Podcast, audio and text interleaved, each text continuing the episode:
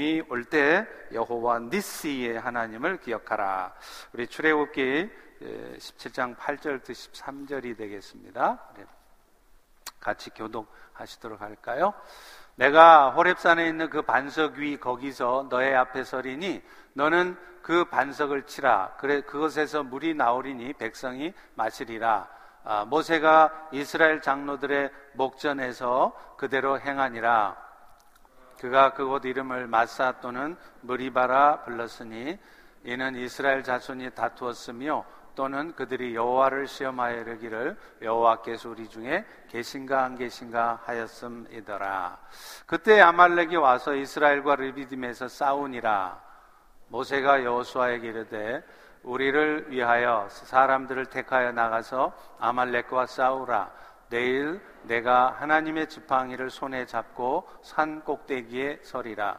여호수아가 모세의 말대로 행하여 아말렉과 싸우고 모세와 아론과 훌은 산 꼭대기에 올라가서 모세가 손을 들면 이스라엘이 이기고 손을 내리면 아말렉이 이기더니 모세의 팔이 피곤함에 그들이 돌을 가져다가 모세 아래에 놓아 그가 그 위에 앉게 하고 아론과 훌이 한 사람은 이쪽에서 한 사람은 저쪽에서 모세의 손을 붙들어 올렸더니 그 손이 해가 지도록 내려오지 아니한지라. 여호수아가 칼날로 아말렉과 그 백성을 쳐서 무찌르니라. 아멘. 일본은 제국주의 시절에 우리나라를 식민 통치하면서요 소위 우민화 정책을 썼어요. 그들은 이 조선 사람들을 자기 뜻대로 부려먹기에 불편하지 않을 정도로만 가르친 것입니다. 그래서 그저 글이나 깨치고 숫자나 셈할 수 있는 정도만 가르쳤지 고등교육을 시키지를 않았어요. 그래서 그 시절에는요 오늘날 초등학교에 해당하는 보통 학교는 수도 없이 많았는데 중고등학교에 해당하는 고등보통학교 혹은 대학교는 거의 없었습니다. 그렇게 한 이유가 뭔지 아세요? 그렇게 해야 조선 사람들이 머리가 깨쳐서 일본의 통치에 항거를 하지 않는 거예요. 그래서 자신들이 원하는 대로 조선 사람들을 마음대로 부려먹을 수 있기 때문이었습니다. 근데요, 이런 전략을 사탄이 쓰고 있다는 것입니다. 사탄은 오늘날 성도들이 무기력한 성도들이 되도록 하려고 무지내를 써요. 신앙생활 하는 것까지는 허용을 합니다. 그런데요, 신앙생활을 해도 그저 주일 예배나 겨우겨우 지키면서 형식적인 신앙생활을 하게 만들어버려요. 그래서 오이코스 모임을 참여하려고 한다거나 또 주중에 수요기도회, 무슨 토요 새벽기도회에 가거나 또 그것도 모자라서 병신도 훈련 과정에까지 쫓아가면서 이렇게 신앙생활을 하면 마치 광신자인 것처럼 그렇게 생각하게 만들어요. 그런데 이런 생각들은요 이 땅에서의 우리의 삶이 영적 전투와도 같다는 사실을 생각하면 참으로 어리석은 생각이라고 할 수 있습니다. 사실 오늘날 성도들의 삶 가운데 나타나는 여러 가지 문제들, 오늘 여러분의 인생에 도착해 있는 수많은 문제들의 이면에는요 영적인 문제들이 다 있어요. 그렇기 때문에 표면적으로 보여지는 원인을 여러분들이 아무리 분석하고 그것이 질병의 문제든 비즈니스의 문제든 관계 문제든 표면적인 원인을 아무리 분석해서 대책을 세워도요 그 이면에 있는 영적인 부분들을 살펴보지 않으면 그 문제들을요 근본적으로 해결되지 않습니다. 어찌어찌 해서 여러분이 당장의 어려운 문제는 해결했다 싶어도요 나중에 보세요 또 다른 문제가 반드시 터집니다. 그렇기 때문에 영적 전투와도 같은 이 땅에서의 삶을 살아가면서 우리가 항상 사탄과의 싸움에서 분별력을 가지고 이기는 삶을 살기 위해서는 여러분 모두가 다 그냥 대충 주일 예배나 지키면서 신앙생활하면 안 되고 영적 분별력을 가져야 한다는 것입니다. 그래서 성도들이 주님께서 주신 어떤 은혜들을 받은 자들인지를 아셔야 돼요. 그리고 그 은혜 가운데 우리는 어떤 승리적인 삶을 살고 있는지를 알고 확신하게 될 때 여러분은 여러분 인생에 터진 어떤 문제들 앞에서도 그것 때문에 쉽게 두려움에 빠진다거나 그것 때문에 쉽게 분노한다거나 그것 때문에 쉽게 어둠에 주저앉아 있지 않게 된다는 거예요. 손자병법에는 지피지기가 백전백승이라고 그러잖아요. 적을 알고 나를 알 때 이긴다는 거예요. 근데 예수병법은 뭔지 아세요? 지기지피가 백전백승이에요. 나를 먼저 알아야 돼요.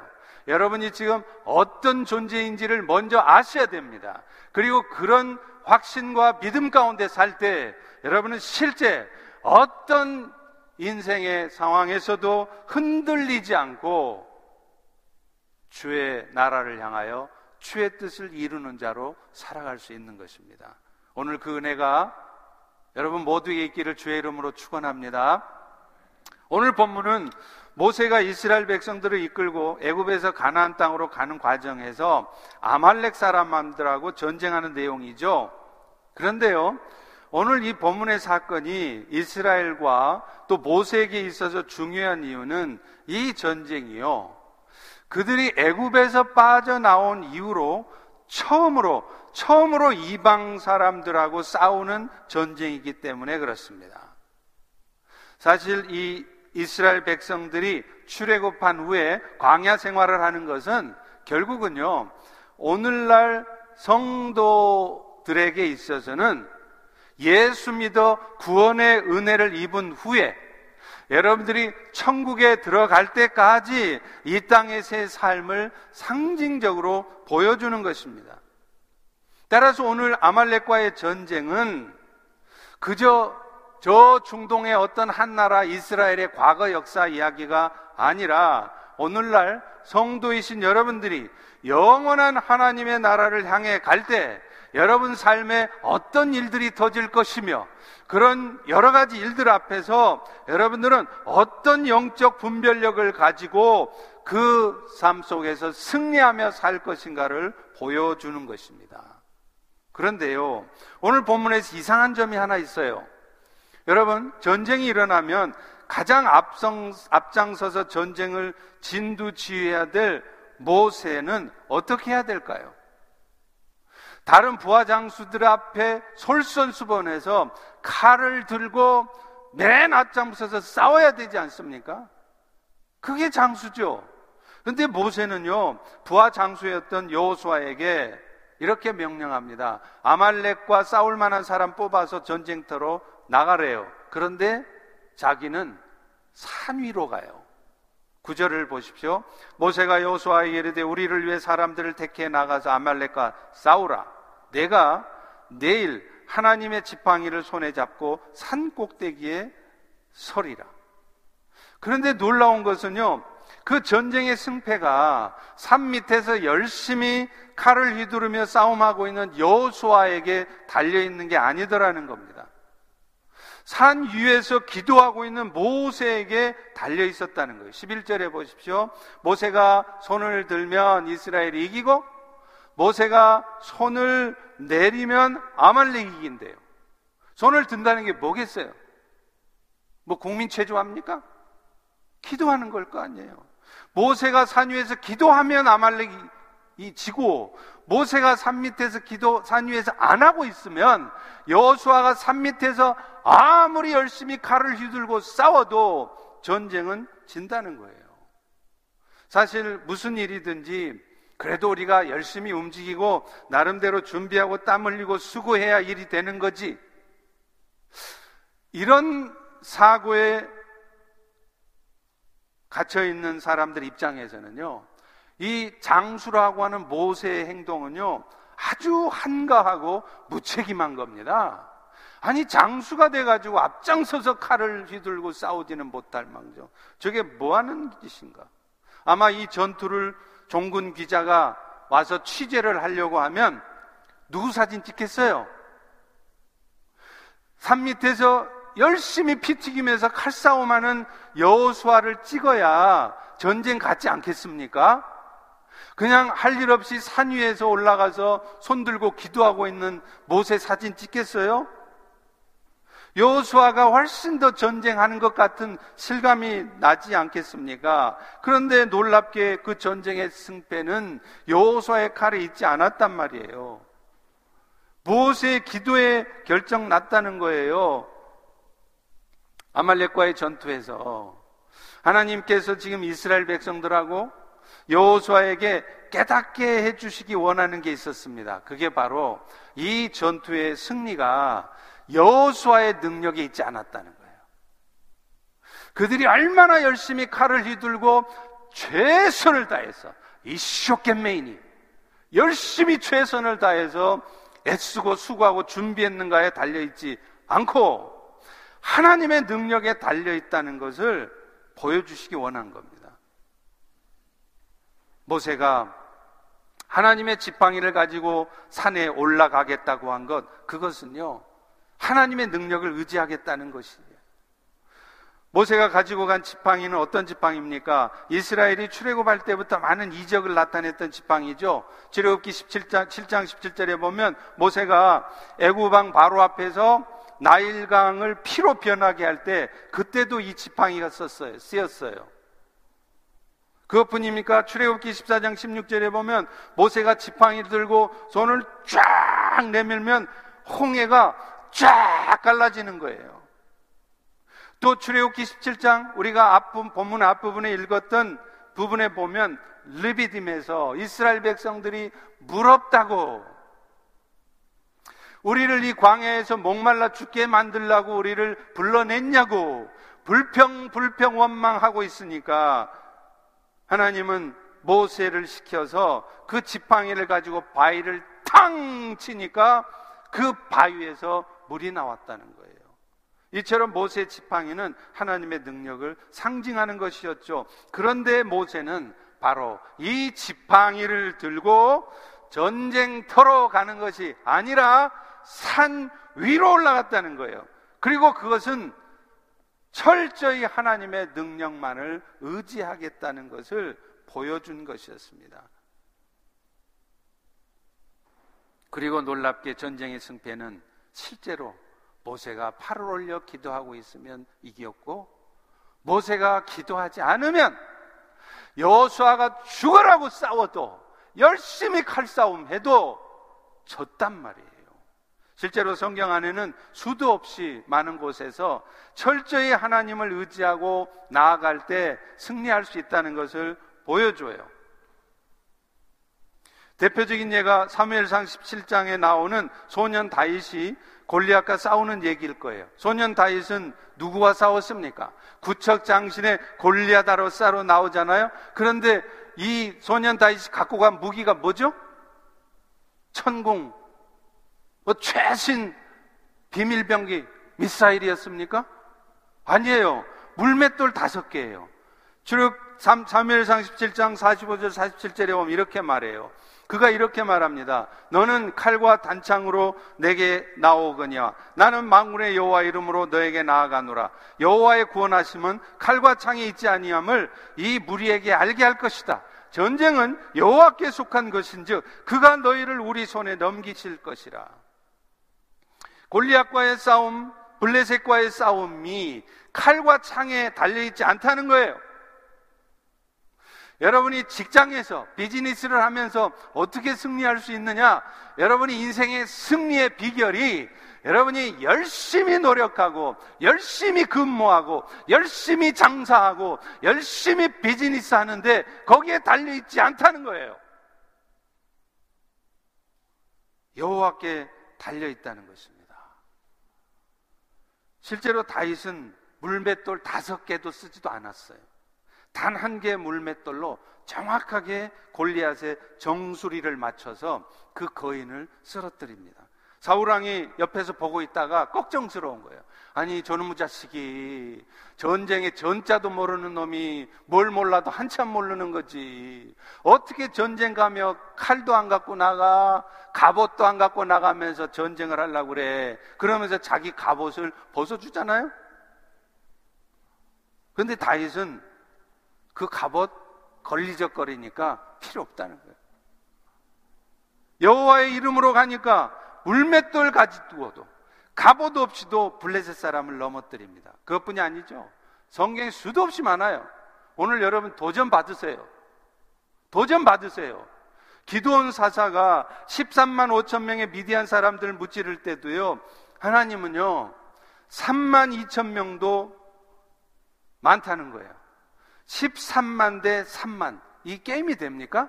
근데 이것도 많대요. 겨우 300명만 남깁니다. 그것도 소수 정예부제도 아니에요. 그렇게 하신 이유가 뭘까요? 사사기 7장 2절에 답이 있습니다. 너를 따르는 백성이 너무 많은 즉 이는 이스라엘이 나를 거슬려 스스로 자랑하기를 내 손이 나를 구원하였다 할까 함이라.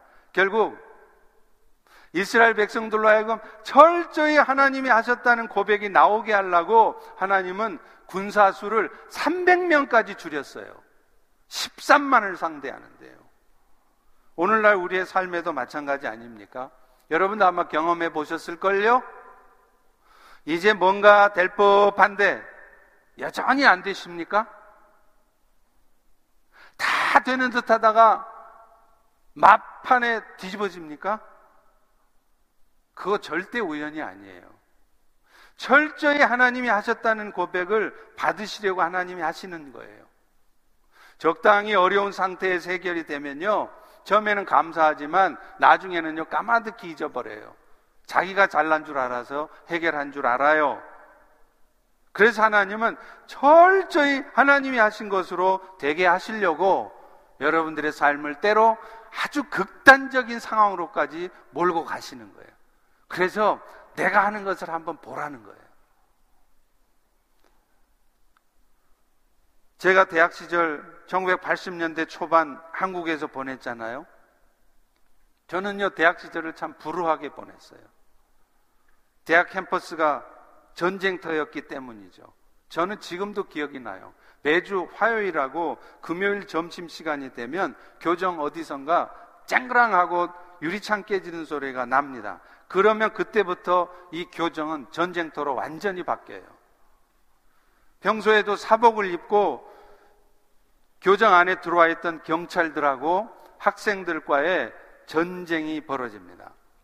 근데 그때 정말 기억에 남는 사람들이 있어요. 동아리 이름이 아직도 기억이 나는데요, SCA, 스카라는 기독교 서클이에요. 우리들은 체류탄에 눈물을 흘리면서 열심히 뛰고 있는데 그들은 잔디밭에 앉아서 머리를 조아리고 기도하고 있는 거예요.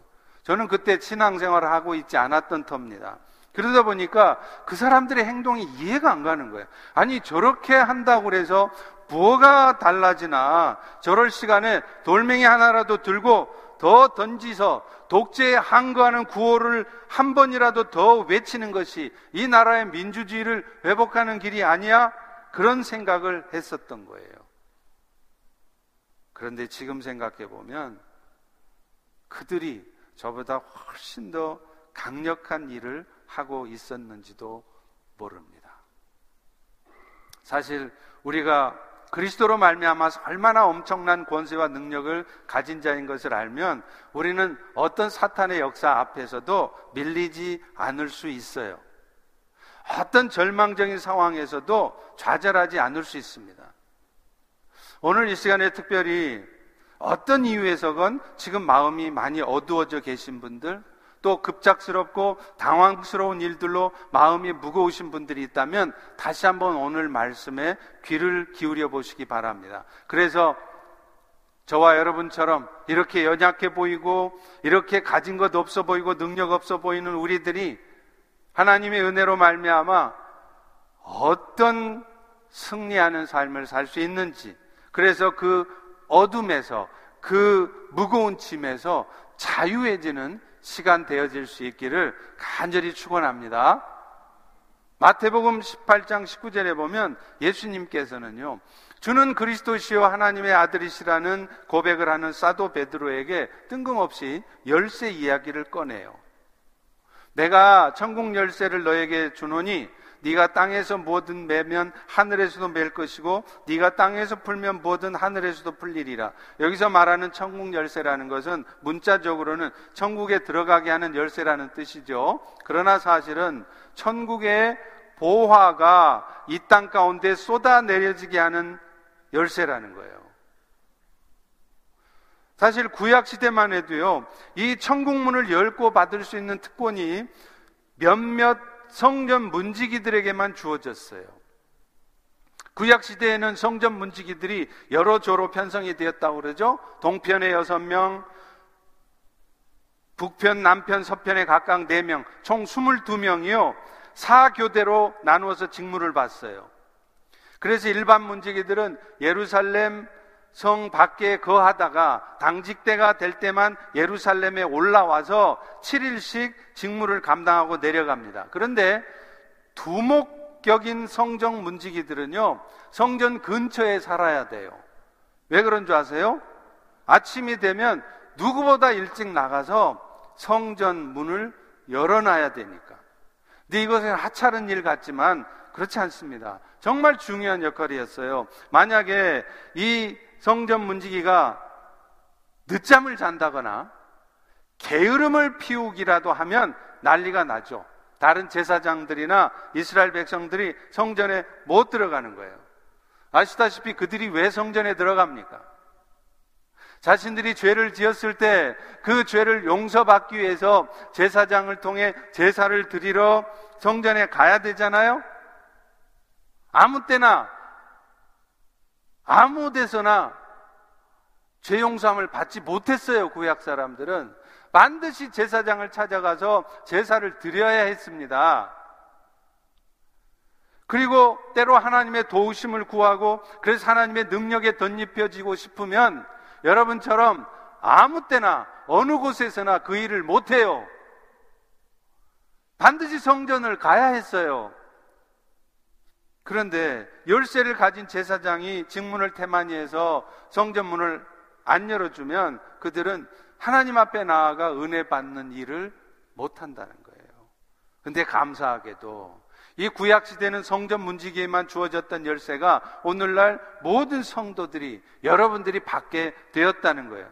주님께서는 천국문을 열고 닫을 수 있는 열쇠를 사도 베드로뿐만 아니라 주는 그리스도시요 살아계신 하나님의 아들이시라고 고백하는 모든 교회들에게 주신 줄로 믿습니다. 여러분은 주는 그리스도시요 살아계신 하나님의 아들이신 줄을 믿습니까? 믿으십니까? 믿으신다면 여러분에게도 천국 열쇠가 주어졌습니다. 그런데 이 말씀을 자세히 들여다보시면 놀라운 사실이 하나 있어요. 저도 처음 이 말씀 읽으면서 성경이 잘못된 줄 알았어요. 19절에 보면 성경에는 분명히 땅에서 매면 하늘에서도 매일 것이고 땅에서 풀면 하늘에서도 풀릴 거라 되어 있어요. 얼뜻 보면 여러분 생각에는 하늘에서 매줘야 땅에서도 매이고 하늘에서 풀어줘야 땅에서도 풀어질 것 같잖아요. 근데 본문을 잘 보세요. 그렇게 쓰여 있지 않아요. 놀랍게도 여러분들이 땅에서 매면 하늘에서도 듣고 여러분 인생에 벌어지는 사탄의 역사를 묶어준다는 거예요. 여러분들이 땅에서도 여호와의 이름으로 사탄의 역사를 풀어내도록 믿음으로 선포하면 하늘에서 여러분의 기도를 듣고 여러분의 인생을 지금 올가매고 있는 여러분을 어둠과 질병과 죄악 가운데 몰아놓고 있는 모든 그 어둠을 몰아내신다는 거예요. 엄청난 일 아닙니까? 그런데 안타까운 것은 많은 성도들이 이 엄청난 특권을 잘 사용하지 않고 있거나 잘못 사용한다는 거예요. 사용법을 몰라서 잘못 사용을 해놓고서는 인생 문제 안 풀린다고 기도해봐라 필요 없다고 그렇게 포기하는 거예요. 이것은 맞지요. 100만 불짜리 고액 수표를 갖고 있으면서도 현금 몇백 달러가 없다고 아우성 치는 거하고 같아요. 여러분 중에 집에 수백만 달러 숨겨놓고 내가 참 어려운데 한 1000불만 좀 꽂아 그랬더니 안 꽂으면 얄미워 죽겠죠? 지금 여러분이 그러고 있는 거예요. 얼마나 어리석은 일입니까? 요한복음 14장 12절에 보면 예수님께서 제자들에게 주님이 하신 일보다 더 큰 일을 하실 수 있다고 말씀하셨어요. 나는 가려니와 너희는 내가 행하는 것보다 더 큰 일도 행할 것이다. 이것은 주님께서 여러분들을 중보의 자리에 초청하시고 자신의 일을 함께 이루어 가실 것을 말씀하신 거예요. 여러분 아십니까? 제가 늘 얘기하죠. 고수들은요 많이 안 움직인다니까요. 말도 많이 안 한다니까요. 저는 아직도 기억이 나요. 이건희 회장 살아있을 적에 TV에서 보면 그 양반이 무슨 말을 하는 걸 내가 본 적이 없어요. 항상 이건희 회장은 말 안 그렇게 있다가 네 그렇게 하세요. 고수예요, 고수. 그런데 밑에 사장 이하 모든 임원 직원들이 벌벌벌 깁니다. 무림 고수들은 동작이 크지 않다니까요. 칼집에서 칼 나온 듯 만 듯 했는데 수십 명이 쓰러진다니까요. 그게 고수예요. 정말 술을 아는 사람들은 여기저기 분주하게 다니면서 인생을 그렇게 분주하게 힘들게 살지 않습니다. 뭐 최선을 다하지 않고 어영부영 살아도 여러분 인생 잘 된다는 얘기 아니에요. 여기저기 사람들에게 부탁하기보다는 필요한 때에 열쇠 한 번씩만 돌려줘요. 물론 가만히 앉아서 기도만 하고 있다고 되는 것은 아닙니다. 때로는 내가 열심히 발로 뛰고 분주하게 다녀야 할 일도 있겠죠. 그런데요, 조용히 앉아서 열심만 돌리고 있는데 의외로 일이 쉽게 해결되는 것을 경험합니다. 아무도 모르게 그저 천국 열쇠만 싹 돌리고 있는데 저쪽에서 일이 되고 있는 거예요. 여러분이 그걸 경험하셔야 돼요. 그걸 경험하셔야 아하, 내가 엄청난 특권을 가진 자이구나. 신앙생활이 어렵고 힘들고 부담스러운 것이 아니구나. 인생살이 그렇게 고통스럽고 힘든 거 아니구나. 그걸 아는 거예요. 근데 그걸 모르니까, 그런 은혜를 경험을 못 해보니까 맨날 죽으라고 아침부터 저녁까지 열심히 뛰어다니기만 했지 천국 열쇠 돌리는 일은 잘 안 하는 겁니다. 어제 토요일에도 말씀드렸지만 최근에 제가 느끼는 게 하나 있어요. 기도할 때다. 이제 하나님이 제 개인적으로도 그렇고 우리 교회적으로도 이제 세컨드 스테이지, 이 다음 단계를 위해서 하나님이 기도하라고 말씀하세요. 아십니까? 여러분 어떤 부흥의 역사도요 기도 없이 이루어지지 않습니다. 여러분이 기도도 않고 가만히 넋을 놓고 앉았는데 갑자기 놀라운 부흥의 역사가 일어난다? 절대로 기독교 역사에 그런 일이 없어요. 하나님은 여러분 인생에도 뭔가 놀라운 일을 하시고자 할 때 반드시 하시는 일이 하나 있는데 기도하게 하시는 거예요. 여러분이 심각한 육신의 질병이 생겨지든지 아니면 여러분의 비즈니스 가운데, 직장 생활 가운데 뜻하지 않은 어려움이 생기든지 어떤 일을 통해서라도 여러분이 기도하지 않을 수 없게 만드시는 거예요. 그 이유가 뭔지 아세요? 기도하게 하심으로 그 천국 열쇠를 돌리는 여러분들의 삶 가운데 하나님의 살아 역사하심을 보여주시겠다는 거예요. 그래서 하나님은 여러분의 개인의 인생에도 우리 교회 공동체에도 놀라운 역사를 이루시기 전에 반드시 기도하게 하시는 시간이 있다는 거예요. 그러니 여러분 인생에 벌어진 일들 앞에 너무 두려워하지 마시고, 너무 놀라거나 좌절하지 마시고, 아하, 하나님이 나에게 기도하라고 말씀하시는구나, 천국 열쇠를 돌리시는 여러분 되기를 축원합니다. 제가 처음 휄로쉽교회 부임했을 때도 그렇지 않습니까? 여러분, 교회 리더십이 바뀐다고 하는 것이 얼마나 중요한 일이에요. 20년, 30년 동안 한 교회를 목회하시던 분이 떠나고 새로운 리더가 온다면 얼마나 많은 변화가 있겠습니까? 그 변화를 감당해 가려면 교회는 기도해야 되는 거예요. 그래서 하나님은 우리 휄로쉽에게도 기도하기를 원하셨습니다. 그래서 제가 8년 전에 이 휄로쉽교회 담임 목사로 부임할 때 어떤 일이 벌어졌습니까? 저를 초청하기 위해서 휄로쉽교회가 교단을 탈퇴를 했는데, 문제는 교단을 탈퇴해서 초교파 교회가 되면 교회 등록을 하면 그 교회가 새로 등록한 교회로 간주되는 거예요. 그래서 그 교회 등록증이 나오는데 그 당시 최소가 1년이 넘게 걸린다는 거예요. 난리 난 거 아니에요? 저를 초청을 해야 되는데. 그래서 여러분 중에도 아마 기억나시는 분이 있을 텐데, 교회가 60일 동안 릴레이 금식 기도를 했습니다. 놀랍게 그 마지막 주간에 하나님께서 1년이 넘게 걸려야 될 교회 등록증이 나오게 하셨어요. 할렐루야, 할렐루야. 그런데 두 번째 문제가 또 발생했죠. 종교 비자를 받으려면 그 당시로 보면 최소한 6개월이 걸리는 거예요. 그것도 문제죠. 그래서 교회는 전 교인이 40일 또 릴레이 금식 기도를 했습니다. 근데 놀랍게 딱 40일 마지막 날 6개월 이상이 걸린다고 하던 종교 비자가 떨어진 거예요. 저는 아직도 그날을 잊지 못해요. 저희 변호사한테 전화가 왔더라고요.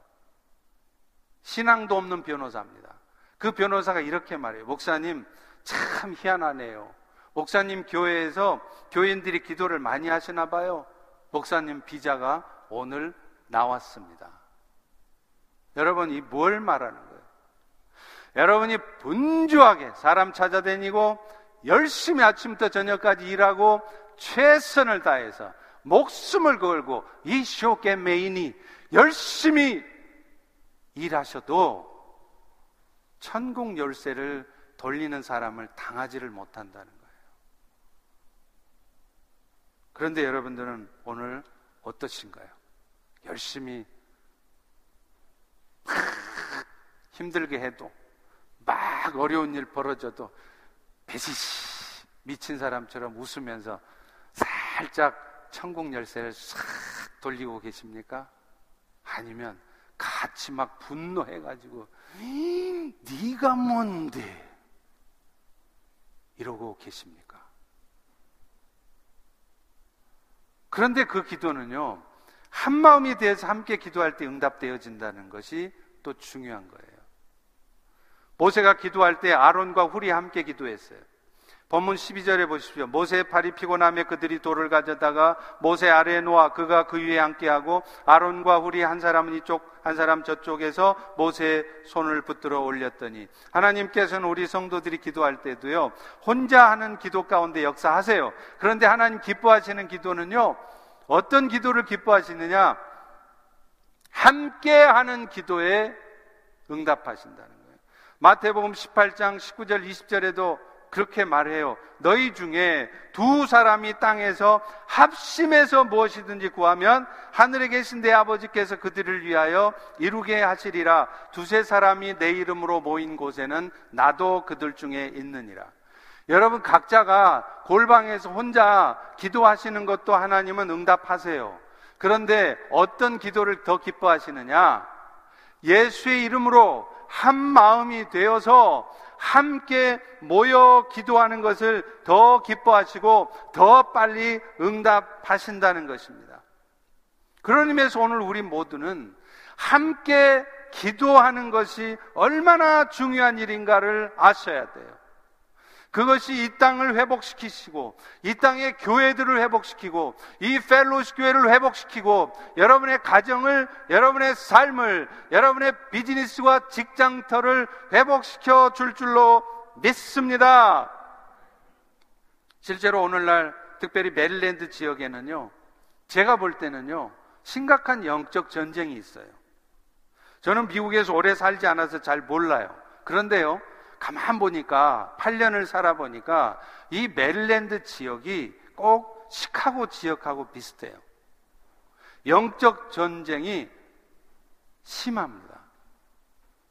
그래서인지요, 시카고도 그렇지만 이 메릴랜드 지역에도요, 교회가 나름대로 성장하고 커가려고 하면 꼭 사탄의 역사가 있습니다. 그래서 어떤 이유에서건 교회가 분열되고 깨지는 거예요. 그래서 교인들 역시 그런 일들을 한번 겪으면 얼마나 마음에 상처가 남겠습니까? 그러니 이 메릴랜드 지역의 크리스찬들은 교회에 대한 신뢰가 별로 없어요. 목회자들에 대한 신뢰가 별로 없습니다. 그러다 보니 목사들 역시 목회하기가 여간 힘든 게 아니에요. 그래서 결국 빈곤의 악순환이 일어나는 겁니다. 성도들도 힘들고 교회도 힘들고 목회자도 힘든 거예요. 그런 의미에서 이런 영적 전쟁이 특별히 심각한 이 메릴랜드 지역에서 기도가, 특별히 연합 기도가 필요한 이유입니다. 저희가 공동 기도 제목에 계속 프레션과 같은 기도 운동이 필요하다 그러잖아요. 팬데믹 이전에는 그래도 석 달에 한 번이라도 있었던 기도가 이제는 열리지 않아요. 팬데믹 때문에도 그렇지만 또 여러 가지 문제가 발생해가지고 기도를 지금 못하는 상황이 되어 있습니다. 왜 그래요? 사탄이 알아보는 거예요. 이제 연합해서 모든 교회들이 그리스도의 이름으로 함께 모여 기도하는 것을 사탄이 두려워하는 거예요. 그래서 그것이 일어나지 않도록 미리미리 역사를 다 해놓은 거예요. 그럴 때일수록 우리는 기도해야 됩니다. 더 많이 모여야 돼요. 안타까운 것은 이 땅의 교회들이 이런 일에는 별로 관심이 없다는 거예요. 목사님들조차도 함께 기도하자 그러면, 아이고 우리 교회도 문제가 산더미인데 무슨 모여서 기도합니까? 그럴 때가 아닙니다. 아니요, 그럴 때입니다. 마태복음 6장 33절의 말씀이 개인에만 적용되는 게 아니라 교회들에게도 적용돼요. 하나님의 나라와 의를 먼저 구하면 여러분들의 문제를 해결해 주신다 그러잖아요. 우리 교회 문제가 산적해 있어도 이 땅의 교회를 위하여, 이 땅의 하나님의 나라를 위하여 함께 모여서 기도할 때 하나님은 우리 교회 문제를 해결해 주시는 줄로 믿습니다. 제가 이 톤을 자꾸 높이지 않으려고 무지 애를 써요. 막 단상에 서면요, 막 불이 들어와요. 불이 떨어져서 가만히 있을 수가 없어요. 뜨거워서 막 불을 쏟아내고 싶어져서 지금 절제 많이 하고 있습니다. 그렇게 되는 줄로 믿습니다.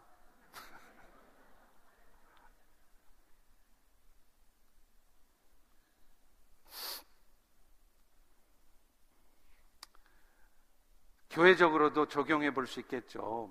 오이코스 모임에서 서로 기도 제목을 나누고 함께 기도하는 것을 하나님 기뻐하세요. 작은 소그룹 모임을 해도 서로의 벽을 허물지 않고 자신의 기도 제목은 꽁꽁 숨겨두면서, 그러면서도 저 기도하고 있어요. 그런 기도를 하나님 기뻐하지 않으세요. 부끄러워도 창피해도 기도 제목을 서로 나누면서 부족한 저를 위해서 기도해 주세요. 그래서 함께 기도할 때 그 기도 가운데 응답의 역사가 있는 줄로 믿습니다. 우리 중보기도팀도 다시 더 많이 모여서 기도하셔야 돼요. 이제 일어나십시오. 여러분, 미션팀에 다 들어가세요.